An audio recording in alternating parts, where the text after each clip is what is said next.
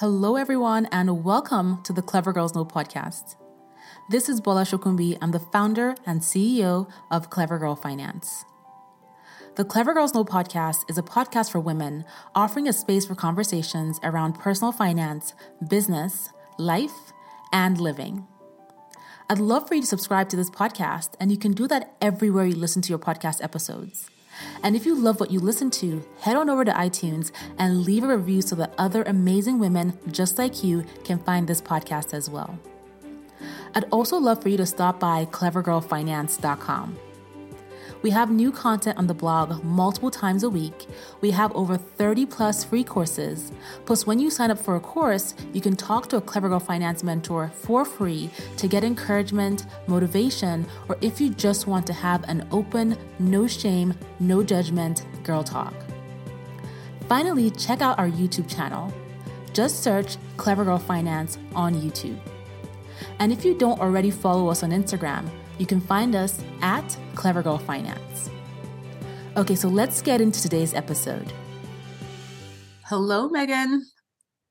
Hello. Thank you so much for having me. Thank you for being here. Welcome to the Clever Girls Know podcast. I am so excited to have you on, and you're going to be sharing with us the biggest areas where women play small when it comes to their money in terms of knowledge, earning, spending, and negotiation. This is so important to talk about. So thank you for being here. Before we dive in, please tell everyone who you are and what you do. Yeah, thank you for having me. I'm excited for this conversation. So I am I'm Meghan Dwyer. I am first and foremost a mom to two young boys. They are seven and five. I am also a certified financial planner and I am host of the Money Isn't Scary podcast. And the podcast is almost three years old. I started it during the pandemic when I was going through a tough time and I was struggling with a lot of things in my life, like I'm sure many other women are out there were as well.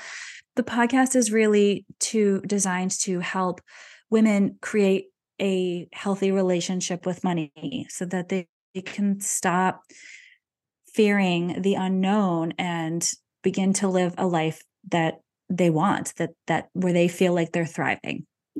I love that i love that. And so i would love for you to talk so let's just dive into the into the topic and i'd love for you to talk yeah. About um, the concept of playing small with money.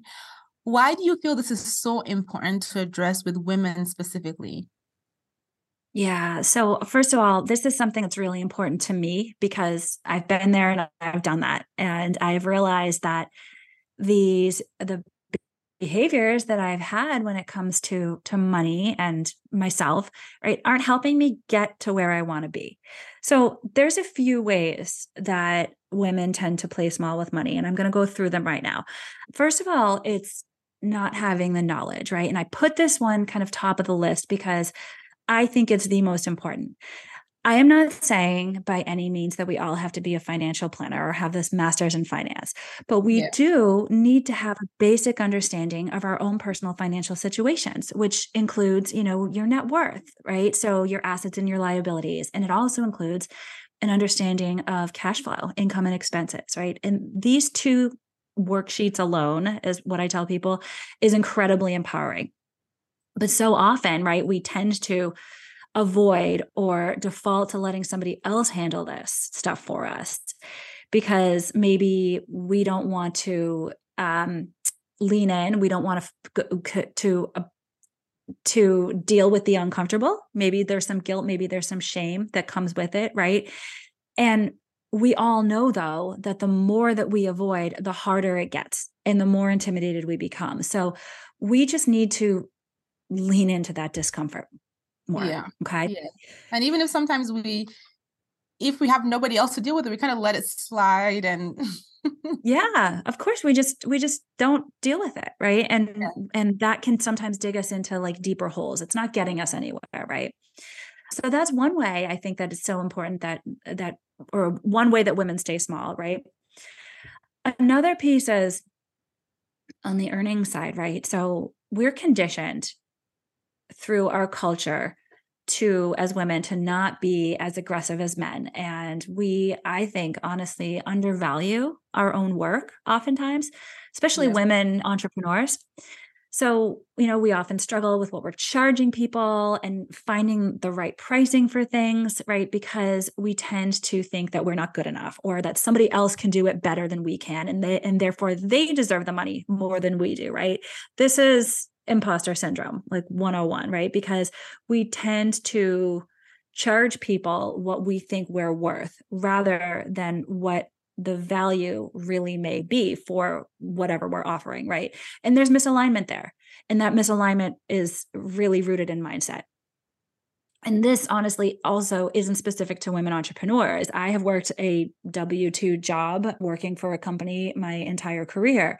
And I have always struggled with what I felt that I've been worth so much so that instead of having like a direct conversation with somebody, I'll just avoid it and I'll feel underappreciated and therefore resentful. Like I'm sure so many other people do, right? I think this is a really common one for women too. Yeah. Yeah. That's, you know, I've I've definitely been there playing small with finances, especially when I was younger and the things that there i mentioned i wrote down a couple things that you mentioned that for me were very important like knowledge having that basic understanding of your finances. I think that's so foundational to changing our behavior especially as women around money. And like you said it is cultural right? There's expectations of where women should be as much as you know there's a lot of feminism and women's empowerment there is still the idea out there that it is a man's world and in many cases it is. There's still the oh my gosh. Yeah. that women women have their place. There's still the idea that you know in fact the fact that we still earn less mm-hmm. right? Yeah gender pay so, gap is is so yeah, real still unfortunately. yeah. so that knowledge is so important. And then you talked about undervaluing our worth I, and I think that's one of the biggest ways ways that women play small mm-hmm. because I remember when I was younger, I didn't want to intimidate or come across as being disrespectful. And even, you know, in in my culture, right? Uh, there there is this idea that a woman should not do better than her husband because then you're embarrassing him you're putting him to shame right. i mean not everybody believes but it's kind of like a theme where, yeah. where you know and even even here as well in the united states i've, I've had i had a, a former friend right who told me in college i could never marry someone like you you're too ambitious Mm. Right. so under mm. undervaluing our worth, we tend to minimize ourselves, even consciously, subconsciously, you know, especially when it comes to finances, to make other people seem better, maybe not to appear as, you know, like, I don't know, you don't want to get called the B word. and right. Then, yes. And then mindset. Yeah. Which is another foundational aspect of playing small. Like, do we think we deserve this? Do we believe we can achieve this? What's holding us back? Why are we thinking that way? Yeah. There's and there's so much to explore there because i think yes. a lot of times that goes that goes super deep right? Yes. and so it's funny i was just having a conversation with somebody the other day and i say just right? This is what i'm going to say. Women often use the word just in our emails in our language in the way that we correspond with people and it's a way of minimizing. And and i think about this too and this is where the the the conversation came up I was uh, when I was talking about this podcast, the podcast that I started, I was like, oh well, it's just a just a little side project. It's just a passion project. It's just a thing. And it's like we minimize. It's not actually. It means something to me. It's important to me. And it's not the, when we say that word just, it's like we're we're so playing small. We're just we're we're putting all of the things that are important to us aside because we're assuming that we're not good enough to put that out there into the world. Yeah, and we do that with our money as well. Yeah. Um, yeah. So, how can women overcome this, overcome our personal limitations around pursuing our financial goals or our career goals that tie into our finances? And how can we overcome like society's expectation of us of what we should be doing yeah. when it yeah. and as opposed to us going to pursue what we really want to do because uh, like we've been discussing right a lot of times because of what perception the perception of society of our environment our community our family our partners we may play small and not pursue what we really want to pursue, not negotiate the way we should negotiate, not ask for what we deserve because it's just this mm-hmm. thing and we're worried about other people think, or in our minds, just because of how we've been raised and what we've been exposed to, we believe that maybe we're not as capable as other mm-hmm. genders yep. to achieve things. So how can we overcome that and just go out and start playing big. yeah. So I think this all starts with the inner work. I, if I always say, if I could do life all over again, I would study psychology and I would be a therapist. I, am so fascinated by human behavior, and this is the, through the work that I'm doing in the podcast. This is how I kind of marry those two things, and it's also kind of me on my own journey going through this as well. So what I have discovered is that so much of our relationship with money, I mean, our relationship with money is parallel to our relationship with ourselves. So I think we need to start this whole process by doing the inner work, right? We need to, as I like to say, hop off the treadmill and slow down in the crazy chaos of our of our days, especially as moms, right? And turn inwards and reconnect with our values and our priorities and that underlying why that we have right? It's so much easier to move through the cultural pressures that that are out there when we have that kind of personal foundational perspective to keep going back to. Mm-hmm. then we have to take it to the next level and look at those limiting beliefs. So we need to set to recognize what are those beliefs that are coming up. I just did an episode just just released today on this fear of feeling and looking stupid. And so these are things, this That's is something that one. it is uh, definitely for women. And this is something that like goes back to childhood for me. And so I recognize now that, you know, 30 something years later, it's, it's coming back up in my, my life. And I need to see how I need to recognize how it is holding me back and I need to start to challenge those beliefs. So is that is that actually true? No, of course it's not. But it's still running the show here, right? So we can't move through those beliefs, those limiting beliefs until we identify them. So self awareness is really big here.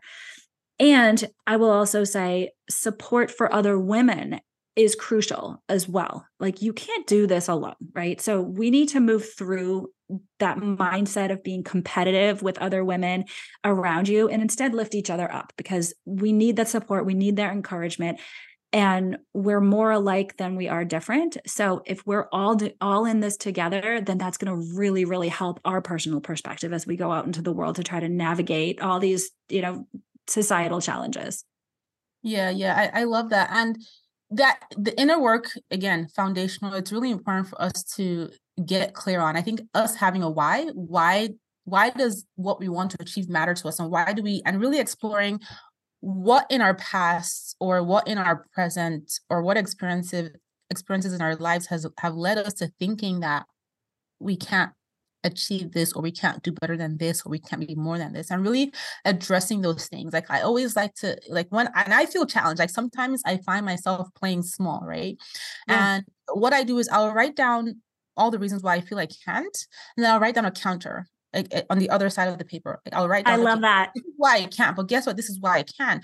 And I always have to remind myself that I have power. I am, I am, I have worth. I have value. I can do amazing things. I've done amazing things. Well, look at what you've done. Why, why are you playing small in this regard? And I also love that you talk about having support from other women because sometimes there have been instances where I have played small and in my mind, because I haven't really fully assessed the situation, I haven't realized that I've been playing small. And it takes a girlfriend or a cousin to say, hey, boy, you know what? Yeah girl, you're playing small. Totally. like, Wait a minute, I am playing small. And I I am very intentional about doing that with my own friends too, because I want them to be able to help me when I'm in that space where I'm playing small, but may not realize it in that moment. Correct. And I think that's important for us as women. I think having that sisterhood, having those bonds, whether it's with friends, mentors, sisters, cousins, whoever, where you can comfortably give the feedback and also receive it to help us grow is is so important. Yeah. And we need to move get over our fear of of being criticized, that fear of judgment, right? I know I, whenever somebody's giving me kind of constructive feedback, I'm always like, oh no, I'm the worst person ever because I wasn't perfect to begin with, right? So we need to recognize that we're not perfect nobody is and everybody needs something that they, everybody has something that they can be working on right yeah i mean feedback is good feedback is yeah. good sometimes we don't want to hear it but even when you give the feedback and the person doesn't want to hear it they've heard it i mean it's up to them now mm-hmm. if they want to think about it and reflect on it and yeah. see what they think they don't need to change and think think what they do need to change you know i get feedback all the time given what i do yeah and it's feedback from I don't like your hair. Why do you look so tired? well, that's ridiculous feedback. Give me actual feedback that matters. Can we talk about this topic? Can, can you explain this better? Like, you know, can you yeah. not talk as fast? Because sometimes when I'm excited, I talk very fast. So it just depends on the type of feedback. And then you use your own uh, discretion to determine what you want to leverage. But I think just being able to be open to feedback can help us be aware of when we're playing small. So we just talked about like that bigger picture of playing small, but I wanted to like, kind of dive in a little bit and just talk about playing small, small specifically when it comes to money and our spending habits, right? Yeah. Or tendencies that women tend to exhibit that may hinder their financial progress. And I and in fact, let me take that back. I wouldn't say that women tend to exhibit, like human beings tend to exhibit. But like what strategies can we put in place to ensure that we're not playing small with the way we're spending or leveraging the resource that we have. When we know that we have and that resource is money when we know that we have bigger financial goals to achieve right? So i guess an example would be i don't know let's say I, I, I love shoes right? But one of my goals is to uh, start a business. And in a way i'm playing small when it comes to starting my business that i know i'm so capable of starting because i'm spending all my spare cash to set up my business to purchase shoes that i don't need. I already have 10 pairs of black shoes. I don't need an yeah. 11 pair. This is a very random example right? But how can what are some strategies that we can leverage to just help us be aware of how we are leveraging our resource of money in terms of playing small so that we can achieve our bigger financial goals. Yeah. And I'm right there with you. I love shoes also. There's nothing wrong with that. And I love this because I feel like it is so universal, right? We and me especially, we tend to use spending as a coping strategy, right? This mm-hmm. is a way that we play small, right? And I I'm not often buying things that I really even want or need. Like, do we ever really need that extra pair of black shoes that you just said? Don't we have nine pairs already? Right. I'm buying things that I probably won't even really get a lot of use out of because mm-hmm. we get that little high, right, from buying something. And we feel better maybe when we're stressed out or we're anxious or we're nervous or we're scared, right? And that little high makes us feel better temporarily, right? But it doesn't solve the underlying problem. I always say it's like putting a band aid on a bullet hole, right? So, mm-hmm. mindless spending, I think, is one of the biggest um, ways that spending habits that we tend that tends to kind of hinder financial progress. I think scrolling, adding to cart, especially when it's the end of the day and we are eh, depleted and we're just fried and done, right? The kids are in bed and we're just we need a second to just zone out. I think that's something that's really common. And, you know, maybe we just want something as an extra little like pick me up, right? Mm-hmm. Because when we get that package from Amazon, when it arrives at our house, it's likely that there's a high probability that we're going to wonder why we ever bought it in the first place and maybe yep. have some guilt or shame about it. I I do this all the time. Maybe we're like never actually going to use the item. I can't tell you the number of things that I have in my closet that still has tags on it because I just had to have them at the time.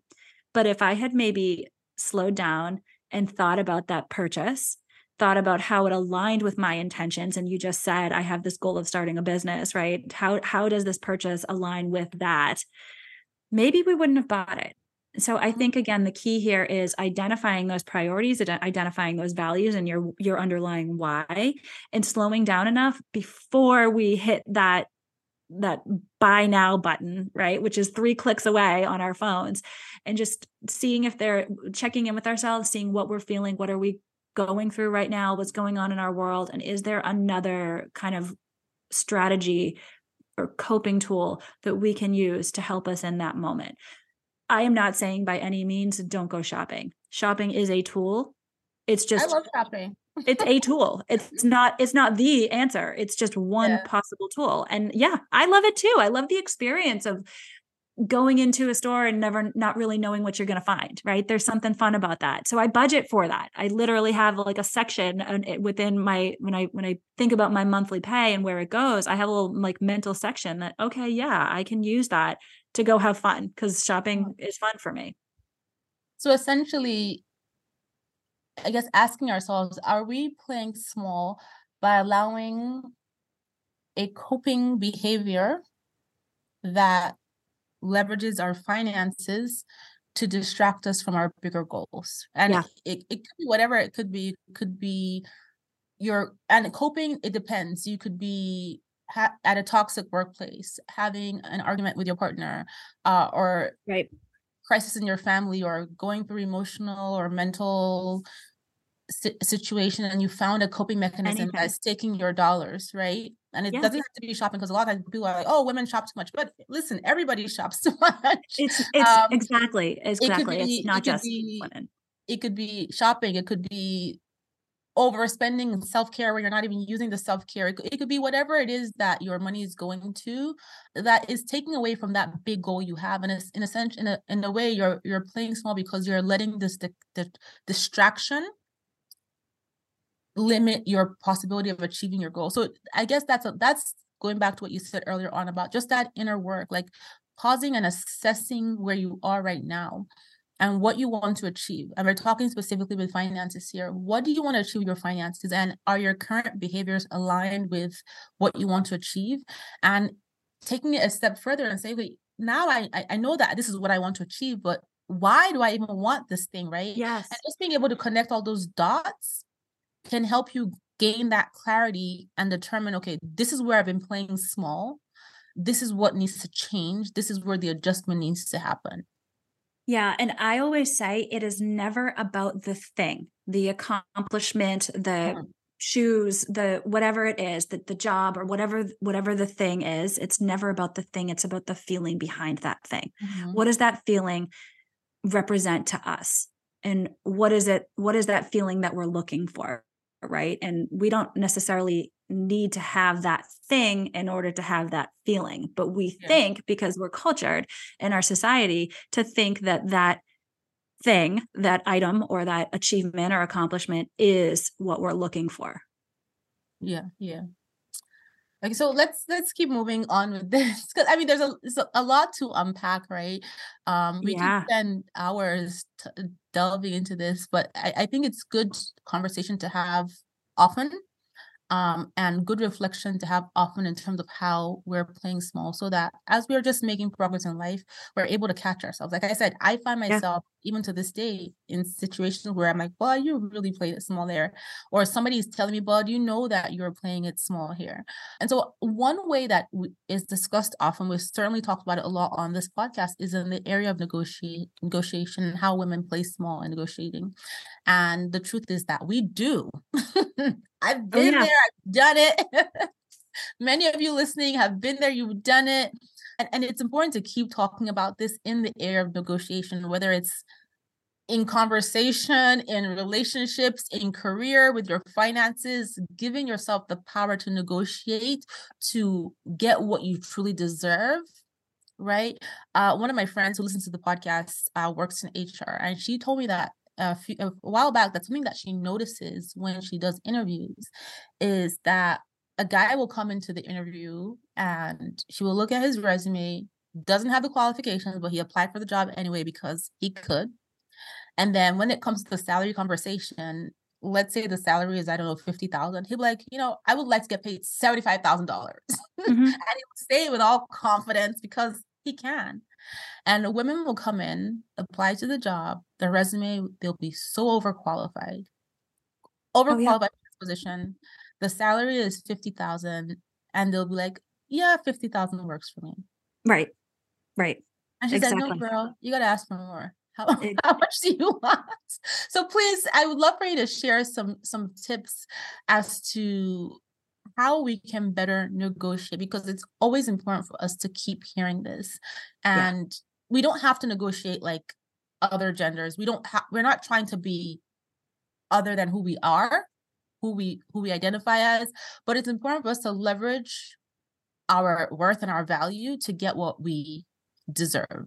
Right. Right. Yeah, there's so much there and um I really love this topic because it's again something that I think women tend to avoid, right? So there's a book out there. It's amazing if you haven't read it. It's called Women Don't Ask by Linda Babcock and Sarah Laschever. I recommend this to everybody. In it, they say that 20% of adult women, so that's somewhere around 22 million people, say that they never negotiate at all. Even though I was one of those girls, my first job. Yeah. Like, fifty-four thousand dollars. Like, yes. When do I start? exactly. Yes. You're just happy, just happy to be here, right? Yeah. I'm happy to be here. Thank you for honoring me with this job. Forget that I'm qualified. Forget that I went to college for four years and I have the skills. Forget what I bring to the table. But thank you so much for the fifty-four thousand. That was me.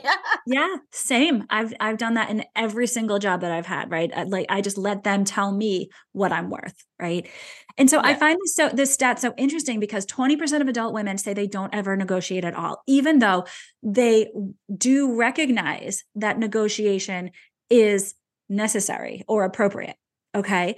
So here's some other stats on this. So by not negotiating a, a first salary, an individual stands to lose more than $500,000 by age 60, right? And men are more than four times as likely as women to negotiate a first salary because everything is sort of based off that first salary, right? What were you earning at this job? Last and then job, yeah. you take it from there, right? To what you think you're capable of. So here's some generalizations. So I want to caveat this conversation with that, but here's just some thoughts, right? So women te- often tend to be less assertive, right? Women will agree to lower outcomes, like we just talked about, which widens the gender pay gap, not to mention keeps us in a shame cycle, I think. And I think this comes from two places. It comes from how we were raised in our homes and the modeling that we saw as children, and it also comes from culture. So, what we observed in the world around us. Women also tend to be more collaborative when it comes to negotiation. So, wanting to find an approach that has a better solution for both sides, not just one, right? Women are more likely than men to listen to the needs and concerns of the other side to create a win win situation there. But I also, to an extent, I see that as a good thing, right? Because it leads to creative solutions that might, you know, not have been thought of before maybe have been overlooked by maybe you know a man that may take a more aggressive or adversarial side of this. And and it also enhances long-term relationships right? We don't burn as many bridges maybe as men who may be more focused on kind of the, the short term and the short and the gain there right? Women also have incredible relationship skills and intuition about what's going on with the people around them which i think is a really mm-hmm. incredible skill to have when you go into this process so those are just some kind of thoughts in general around how women tend to be different than men when it comes to the negotiation process. But in terms of you know what are some tips and advice for women to kind of in better or to to uh, improve this ability around salary negotiation i think there's always something that we can learn. So i have a few thoughts around that as well. So I first of all, I wouldn't suggest being more like men, right? I just said they can be more confrontational, they can be more um, adversarial, aggressive, right? So when we try to be someone we're not, we know how that backfires, right? And there's such a double standard in our society, right? That we don't accept the same behavior from women that we do from men, as unfair and ridiculous as that that's is. very true. But women, because women but, will but get women labeled something else. But the yes, exactly. Uh, for doing the exact same behavior, right? But women, in my mind, women can and should ask for what they want. First of all, we need to know what that is, right? But we need to ask for what we want in a way that feels comfortable to us. If that's a gentler approach, maybe it's friendlier, more approachable, not aggressive, then then do you, right? Don't do somebody else. Do you. I think the other piece to this is that we need to recognize as women, and this is a mindset shift, right? That most things in life are negotiable. We don't need to just yes, accept yes. things as the status quo and just let it be, right? Like let it settle. So this is a mental hurdle that we need to overcome that mindset shift that if we we don't have to accept things just the way they are i mean how many times i talked about this with a guest on my podcast how many times do we just walk into a store and you know maybe the salesperson just says oh hey we've got the the shoes in that back corner are 10% off but do we ever ask and say hey do you have any deals on you know maybe the pants are on sale or maybe this the the jackets are on sale or something like that. We don't think to ask. Mm-hmm. And I've t- I've thought about this from a different perspective too. Like eh, when you stay at a hotel or when you go anywhere. I mean, right? If you if you go if you're just going to get a, your morning coffee, we just don't ask for things because we don't think that we can. We don't think we just think we have to accept the status quo. Okay.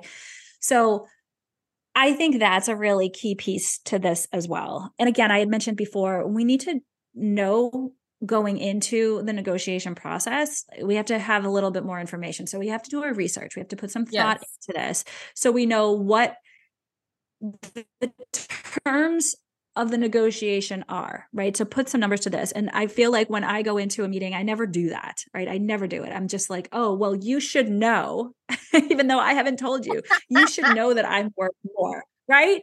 And yeah. and I think then we go and walk out of the meeting and we feel resentful and angry yeah. but we don't communicate what we're really looking for here right? And and so i think that's a big piece to this as well. Yeah that is i mean that's true and i've, I've personally been guilty of all those things when you know as i was navigating my career and navigating a business and there's even times again personally like i've said multiple times playing it small I'm like you know i could have negotiated that better. I could have asked for for this better. And what helps me when I know I'm going to negotiating is that I prepare. So you talk about doing your research. I think about what I want to say, how I want to say it, making sure that I'm really getting what I feel is worth my time, worth my value, worth my experience, all of that. And in times where the negotiation is, it takes me by surprise, right? Like for example you and i can be on this call now and say hey well so tell me how much is it going to cost for us to do this or what's it going to take for me to do this and i'm like you know what I, I one thing i've gotten really good at doing is not negotiating on the spur of the moment because i haven't had time to do yes. my research and i haven't had time mm-hmm. to prepare so i always say you know what we can reschedule this conversation or i, I will email you And, I will email you. Yeah, absolutely. So I can gather myself together and not just blurt out something and be mad at myself because I didn't prepare, get resentful, wasn't what I wanted. And then the other thing that I've done is because I'm giving myself that time to prepare is I I also adjust my language, especially in email and when I'm talking to you during a negotiation. So I, just like you said, removing the word just, I was just wondering, I was not just wondering, mm-hmm. here's what I want. I was hoping you would. I am not hoping for anything. You need to tell me X, Y, Z. I am also never going to be sorry mm-hmm. for asking. So I, I adjust my language. And um, there are actually apps, and I think there's a feature in Google Mail where I forget what it's called, but there's a feature in Google in Gmail. I don't know if it's in the paid version of Gmail only, but essentially, and there's other tools that will do this for you, and you can do a Google search when you find yourself just using unnecessary words when you type it, it'll underline it and say, "No, girl, delete that." I love that. I didn't even know about that. Remove, That's awesome. Remove that. Just it's it's called it's like a predictive text, or there's a name for it. Suggested text. There's something. There's a name for it. Google this, and it'll come up. But I have it in my Gmail, and so when I type, I was just hoping it'll underline. Just hoping. Absolutely. Oh, I love that. It's like it's like autocorrect, but not yes. for, but for yes, like women empowering women. I love it. yes, yes. And so uh, it's for everybody, but it's it's it's it's just a very good way to help you correct your language. So I do love all those tips that you shared because I've been guilty of doing those things. Yeah. Um, so Meghan, it's not often that I have a CFP on the podcast. So I'm going to take advantage of this, and we're going to talk about okay. investing. So you work with a lot of people, specifically helping them create financial plans for themselves, right? I'm not an investment advisor. I'm not a CFP, so I don't create investment plans for anybody. I just give guidance on the what is and the how tos. But you actually work with real people every day, and so mm-hmm. you're definitely exposed to statistics around investing and women. Um, I know that the stats are out there that women are less inclined to invest than our male counterparts and less inclined to take financial risks in the market. Have you seen any themes or trends as to why this is the case with real human beings that you work with? Yeah, honestly, and I've I found this more in my conversations that I've had in the podcast than I have in my day job. Yes, in my day job, I have I have all of the examples of what you just said, right? I see that in real in real life in real time. But I had a conversation on with uh, with a guest on my podcast, and we were talking about the difference between how men and women think, especially when it comes to numbers and investing. And we view these this concept very, very differently. Men are more wired for competition right so they want to win they want to beat the they, they want to they're so focused on the numbers because they want to have outperform the whatever it is outperform the benchmark or outperform this quarter versus last quarter or this year than last year and they want to see those numbers going up right? Not that women don't like we appreciate that. I'm i know i see that myself but women are wired differently. We want to know honestly what those numbers mean. Like put it into normal people's terms and how does this impact me? What does this mean for me in my long term? And how does it impact the people that I care about? And am I going to be okay? Am I going to be safe? I think, bottom line, those are just two different approaches. And I think that's one of the reasons why women tend to avoid this because we don't get a lot of we don't have a lot of those conversations i mean again the financial uh, services industry has been typically by men for men right and so i think things are starting to shift a lot and that's amazing and we're trying to help talk to women on their terms so we can sort of translate all these numbers and all this jargon into what does it mean? How does it impact me? And and how does that what what a, what are the long term what's the long term goal here? How does this make me feel? So i think that's a piece to it. Yeah yeah absolutely.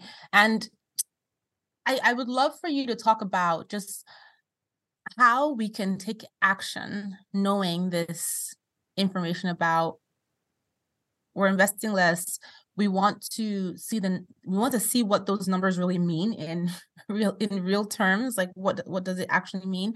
How can we then successfully build investment portfolios build diversified portfolios knowing that we're not chasing we're not trying to win at a game we're not trying to win we're trying to build wealth right? We're not looking at this as the, eh, the way men would look at it in terms of like winning at the numbers you know we're looking at it from a realistic perspective. How can we establish our portfolios to support the way we make decisions around investing and give us that confidence to be able to take calculated risks and be able to invest more right for our well-being and our futures yeah, well, the confidence the confidence comes from knowledge, right? So first and foremost, we need to educate ourselves on what this is. Like what how does investing work?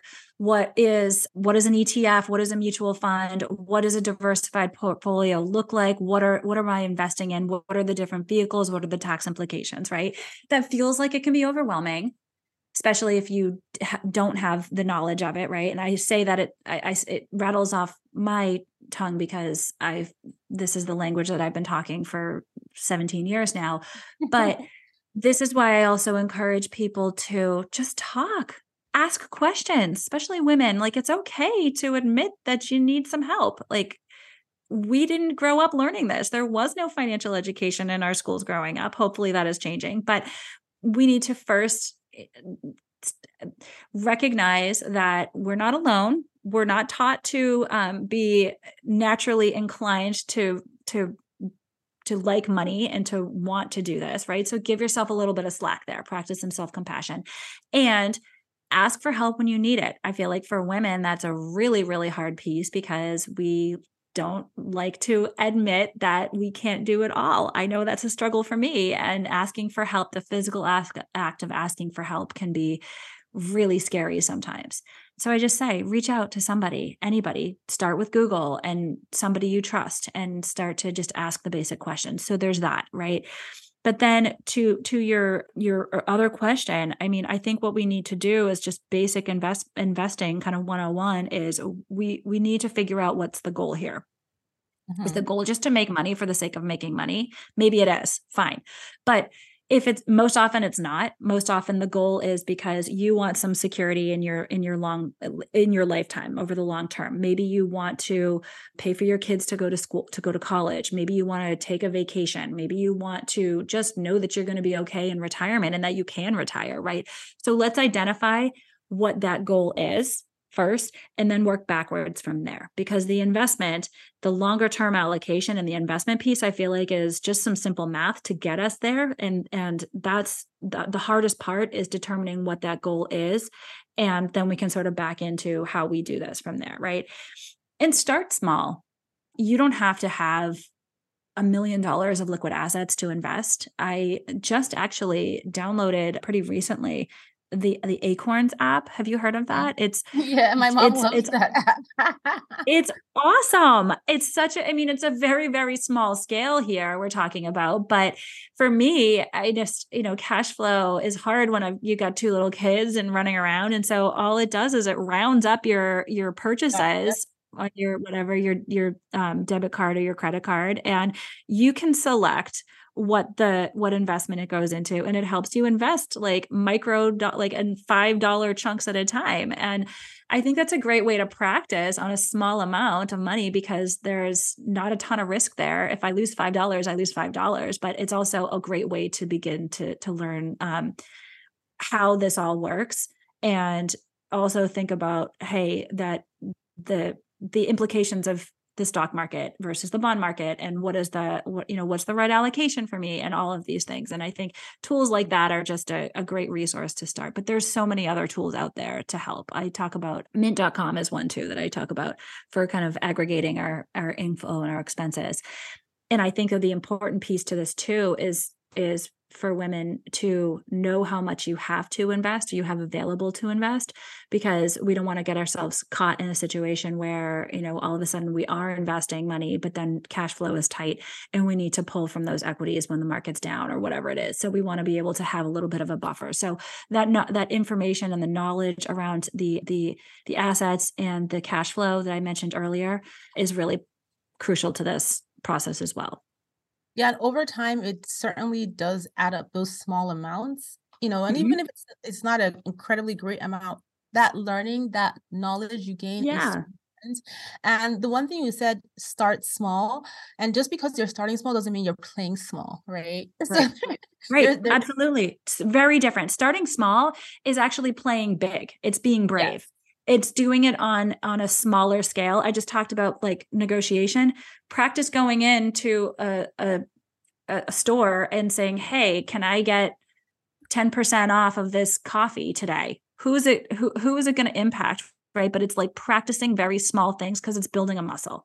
It's getting us comfortable and it's giving us that knowledge and helping us to sort of set us up for the next thing.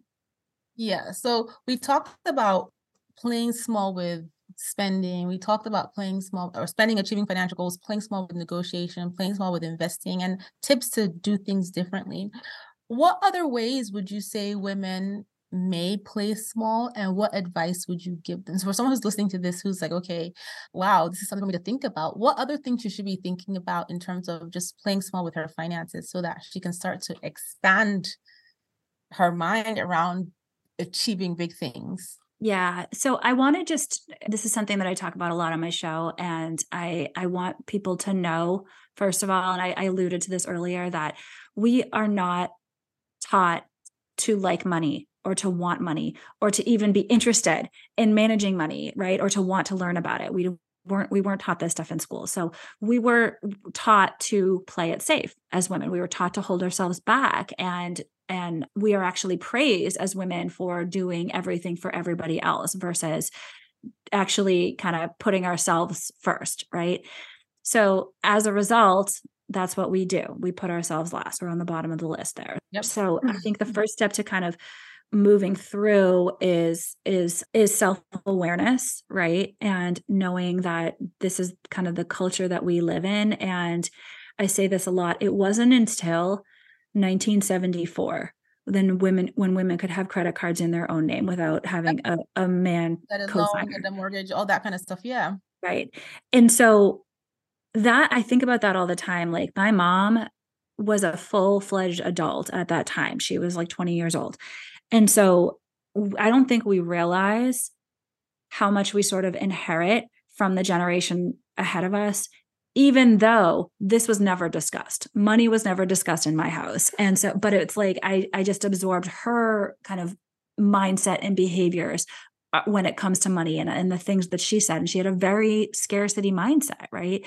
And so uh, what i want to recognize is that yes we have come a long long way in our society since 1974 however in 2023 we are still seeing a lot of that, right? We're still seeing yep. memes out there reflecting that um, women have to hide their Amazon boxes from their husband or when they come, right? Or leave things in the car or because, and I do that all the time. I'll go shopping and leave stuff in the car and don't bring it in. And it's like, why? I make more money than my husband does. And he doesn't care what I'm spending my money on, frankly, but I do. So these things are so ingrained in us. And I've, I've realized that we're just perpetuating this cycle, right? When we see these memes out there on Instagram and on social media that are just that are uh, women trying to hide things from hide their spending that maybe they feel i think if we're trying to hide anything it's because we feel shame and we feel guilt about it. So we need to dig into that a little bit more.